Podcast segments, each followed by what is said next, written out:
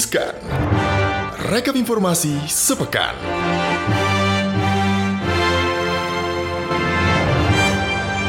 Pagi, selamat siang, selamat sore, selamat malam. Halo, hai hai hai. Ada kita lagi ya di Riskan Rekap informasi sepekan. Sepekan. Nah, apa nih yang menarik? Eh, kita kenalan dulu ah. Iya, ada gue Gibran. ada Alin juga di sini ya Sobat Cuan ya Yang akan memberikan update informasi atau highlights berita-berita ekonomi, bisnis, dan investasi sepanjang seminggu ini gitu ya Betul Apa aja nih yang sekali. perlu kita tahu Yang gitu. paling pertama itu yang perlu kalian tahu nih sobat cuan-cuanku yang bener-bener mau cuan. Mm-mm, Para pencari cuan ya Bener ya, ini PPC para pencari cuan. Oke, para pencari cuan Anda harus tentunya belajar untuk berinvestasi. Betul Karena cup-cup cuan ini buka kelas ya. Betul. Namanya belajar saham dan investasi langsung dari pakarnya. Iya, jadi ada kelas cuan ya Sobat Cuan ya Kalau misalnya selama ini gitu ya Sobat Cuan mungkin sering ngedengerin kita ya Hmm. Episode-episode di podcast cuap-cuap cuan gitu kan Ada eh, apa ada paham gitu ya Terus di situ juga ada li- analisa-analisa saham Bener. gitu kan Terus udah gitu kita juga ngundang narasumber-narasumber ngebahas saham gitu kan Tapi mungkin itu Sobat Cuan belum terlalu nyambung Benar. Butuh yang basic dari awal deh ajarin gue please Mulai dari gitu nol kan deh gitu kan. Mm-mm, gitu ya Nah, kayak Pertamina ya kak nih formula- eh, Bu Nika. Jadi kita punya nih formulanya. Jadi kalau mungkin tertarik nih sobat cuan untuk belajar investasi saham, untuk memberanikan diri juga, terus bingung mau cari referensi di mana buat belajar gitu kan, ikut aja. Bersama kita cuap-cuap cuan dan CNBC Indonesia harus langsung daftar di www.cnbcindonesia.com/slash Kelas cuan. Ya ingat, gak pungut biaya. Nggak Betul, biaya. gratis. ini Gratis. acaranya karena kita tuh murni mau mengedukasi sobat cuan gitu Benar. ya. Nah, jadi hari kapan sih gini kelas cuan ini gitu ya? Hari Rabu 10 Februari 2021 mulai pukul 15.00 sampai 17.00 dan by the way ini udah ada 3000 pendaftar. Waduh, jadi segeralah didaftarkan Benar. gitu ya sebelum pendaftarannya ditutup sobat cuan. Karena ini pendaftarannya gratis, ikut acaranya gratis dan juga nggak cuma kita ngasih informasi ataupun edukasi tentang bagaimana sih kalau misalnya kita mau cari cuan lewat investasi saham ya, nanti juga ada eh, dikasih modal cuan kak. Wow. Yes, Oh, Anda tahu modal cuan itu apa? ini eh, ba- ba- apa? Gain Duit power. kan? Ah, Gain power Gain kan? power istilah Anda ya. Uh, luar biasa. Gain power gitu. Eh, modal lah. Modal gitu. Yang namanya modal tuh apa sih gitu kan ya? jelas Anda nggak rugi gitu kan. Mm-mm. Karena Anda modal yang bakal diberikan gitu. Betul. Jadi Jadi, ikutlah sobat cuan gitu ya Supaya di nggak- kelas cuan ini. nggak kena pom-pom-pom-pom doang.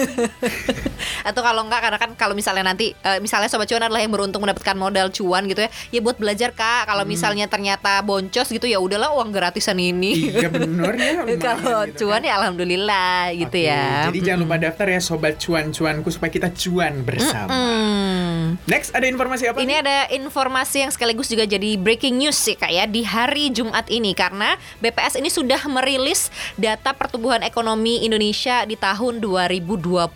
Apakah gitu seperti ya. ekspektasi? Katanya sih pertumbuhan ekonomi 2020 ini minus 2,07 persen dan ini terburuk sejak krisis moneter 98. Tapi kalau tadi gue ngomong sama seorang ekonom ya, ini katanya eh, sebenarnya kalau kita compare dengan negara peers kita gitu, ada misalnya eh, kalau kayak Vietnam kan tumbuh ya ekonominya, terus China juga tumbuh. Singapura gitu ya, Singapura, Kak. Malaysia itu kan kita juga nggak peers ya sama Singapura lebih bagus gitu. kan. Maksudnya sama Malaysia. tapi dia aja. lebih parah kan Ya, ininya tapi kan. negara maju seperti Singapura aja lebih parah. Jadi harus disyukuri juga walaupun minus 2,07 persen. Jadi ini udah resmi ya tiga kuartal berturut-turut di 2020 kuartal 2, 3, 4 Indonesia ekonominya minus. gitu. Nah, angka minus 0,75 persen ini sebenarnya sesuai dengan proyeksi pemerintah gitu yang memperkirakan pertumbuhan ekonomi sepanjang tahun 2020 ya, Mhm. karena pandemi gitu ya, itu ada di kisaran 2,2 persen hingga eh, 1,7 persen. Wah, Ah, jadi kinerja minusnya sekitar itu kita gitu ya. Mm-mm. Heeh.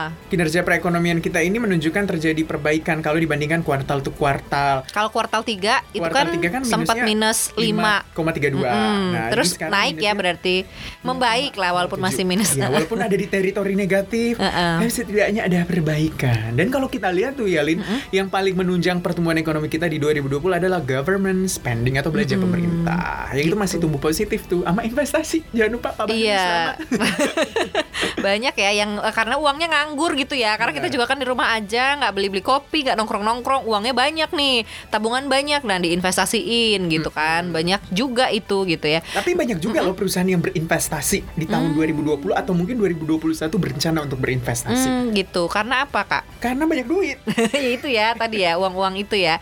Nah jadi kalau misalnya kita lihat gitu, memang eh, kayaknya gitu ya eh, banyaklah ini tren yang sama, tren pertumbuhan ekonomi negatif atau minus ini juga terjadi di berbagai negara di dunia gitu ya, kecuali Mhm. Siapa kak? China. Ya, Dan yang Vietnam. sudah tumbuh positif kalau China ya kak ya 6,5 persen di kuartal 4 2020 Selamat. Sebel gue Kenapa? Ya orang virusnya dari sana Oh, iya awalnya sih. Terus lu asik-asik aja sekarang oh, Mungkin mama. tapi kalau gue liatnya karena dia cepat gitu nanggepin gitu ya. Iya, cepat tanggap gitu ya. Iya, Kayak langsung langsung bangun rumah sakit dalam waktu seminggu, Kak. Ingat nggak bangun, itu? tapi di pulau lain.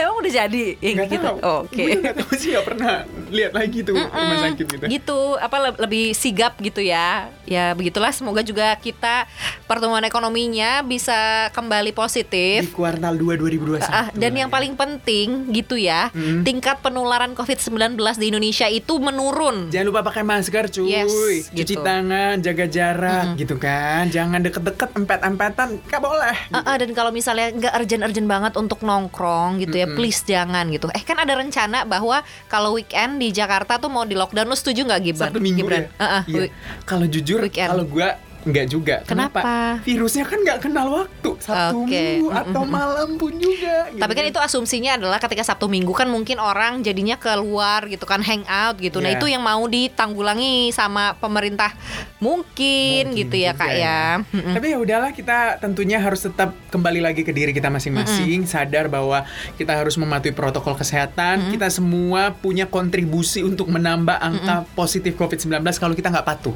Dan Betul. kita juga bisa menekan kalau kita patuh gitu. Betul. Nah, mungkin ya kalau misalnya rencana weekend itu akan lockdown gitu ya, nggak boleh ke mana-mana. Ini retail akan makin berdarah-darah. Betul sekali. Karena ini katanya ya kak, ya, industri retail atau toko-toko gitu ya. bakal pen- nangis, bakal Mm-mm. nyanyi. Ku tak ini udah nggak sanggup bayar sewa kak. Bila bayar sewa. Bayar sewa aja udah nggak sanggup. Eh kita harusnya nggak boleh ketawa Gibran. Iya. Ini Ih, sedih. Tapi emang gitu nyanyiannya kan nggak sanggup untuk bayar sewa karena selama ini kan ya kita tahu toko-toko retail itu menggantungkan pendapatannya dari anda yang datang iya, berbelanja. yang datang ke mall, ke pusat Benar. perbelanjaan nah, gitu dari ya. anda uang yang datang berbelanja dibayarkanlah ke pengusaha mall itu namanya dapat jadinya recurring income bagi pengusaha mall. Tapi selama pandemi ya nggak ada yang kayak gitu. Bahkan ada yang berkurang, ada yang minta ditangguhkan atau mungkin bi- dipotong gitu kan. Betul Kak. Nah ini menurut Ketua Umum Asosiasi Pengusaha Retail Indonesia atau APRINDO, Ray Nicholas Mende menjelaskan biaya untuk operasional di mall atau pusat perbelanjaan itu jadi lebih mahal gitu karena biaya sewa dan service charge-nya tetap berjalan gitu kan Betul ya. sekali. Tapi Nah, jam operasional berkurang. Iya, udah gitu juga eh, pendatangnya gitu ya, itu berkurang gitu. Kalau tingkat kunjungan di mall di bulan Januari ini kak, ha- eh, 2021 gitu ya, Mhm. hanya 32 persen. Nah, beberapa mall di bulan Desember bahkan hanya 30 persen. Jadi bisa kita lihat ya, dikit banget gitu pengunjung.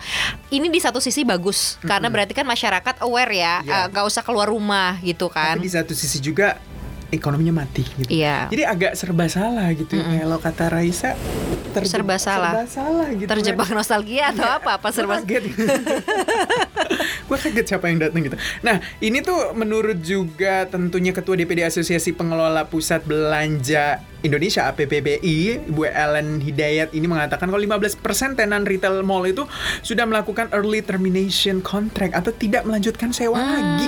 Karena ragu-ragu nih kalau melanjutkan investasi di masa pandemi ini selama 9 bulan PSBB, pemilik mall juga harus berbagi dengan tenan penyewa untuk membebaskan duit sewa. Oh, jadi ada beberapa pemilik mall juga yang eh, membebaskan uang sewa gitu ya, Benar. kayak ada yang tetap jalan gitu.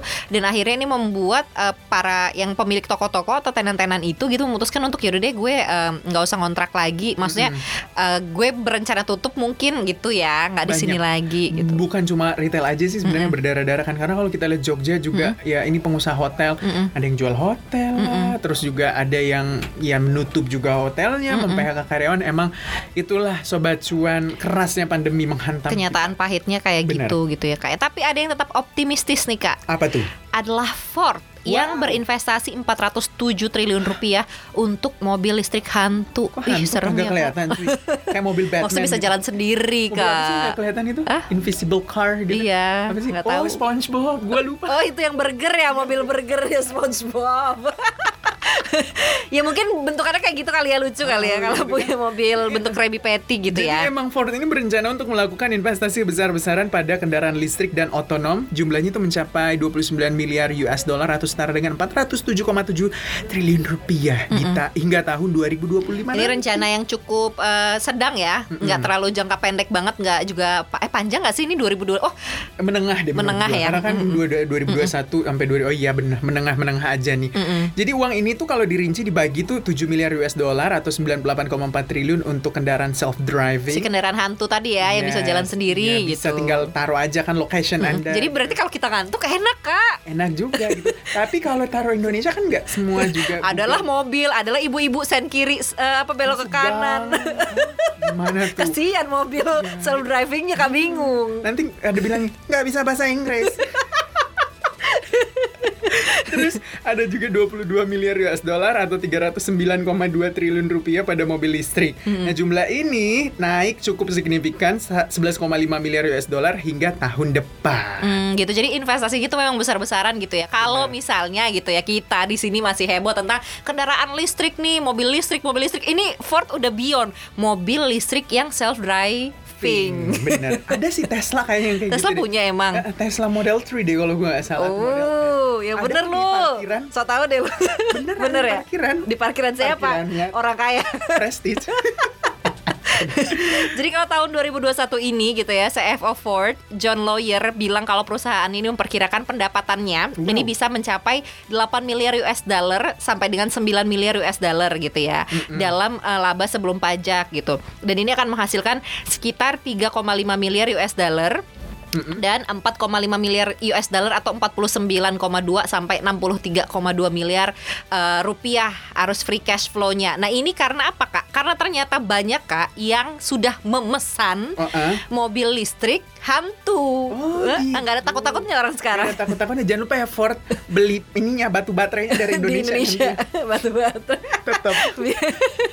gitu ya supaya industri kita gitu ya maju dan harapan serta apa sih kan punya punya apa sih harapan yang besar deh kayaknya eh, pemerintahan kita Kita bisa menjadi distributor, Baterai. juga ya, Mm-mm, produsen, distributor batu baterai listrik. Eh, eh, baterainya aja dulu deh nggak apa-apa gitu ya mungkin Iya. kalau negara-negara lain apa namanya eh, industri mobil listriknya Kita bahkan ini baterainya, kan? Amerika udah industri mobil listrik otomatis Mm, kita Gitu sumbang ya, nih Kak? baterainya ya. Nanti kalau udah punya sumber daya juga kita buat juga mobilnya. Mm-mm. Gampang, eh, gampang so gampang. Ya.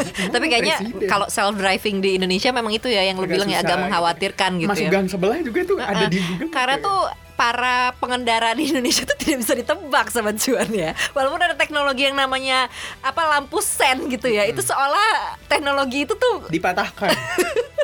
tidak berfungsi gitu Iya. di sini. Sen kiri belok kanan itu biasa terjadi. Gue tuh suka sebel ya, apalagi kalau misalnya kayak gue lagi nyebrang gitu kan kita juga harus memperkirakan kan, Benar. ini mobil tuh mau ke kiri apa ke kanan gitu kan, itu nggak ngesen kak, ngesennya ketika dia udah belok, udah patah, Eh, lah ya Padahal ngapain kan ada hidup lu? beberapa meter sebelum anda Iya. kan gitu kan. belum apa namanya ya itu ibu-ibu yang sennya kiri ternyata dia lurus atau ternyata dia belok kanan kan oh luar biasa di pokoknya jalanan di Rimba Untung Jakarta jet.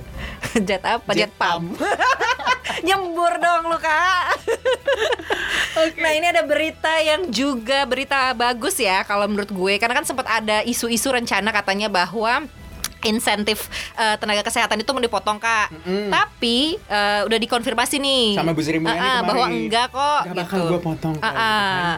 Karena pemerintah ini tengah mempertimbangkan untuk pemberian insentif bagi tenaga vaksinasi Iya, di jadi mereka-mereka yang terlibat eh, dalam proses, vaksinasi, gitu ya. Betul. Jadi rencana ini sejalan dengan komitmen pemerintah untuk memberikan apresiasi pada masyarakat yang membantu penanganan pandemi COVID-19. Emang tuh apresiasi diperlukan gitu kan? Betul, sangat perlu kak supaya orang juga tetap semangat gitu ya. Benar, Mm-mm. ya. Jadi hal ini disampaikan oleh Direktur Jenderal Anggaran Kementerian Keuangan Askolani.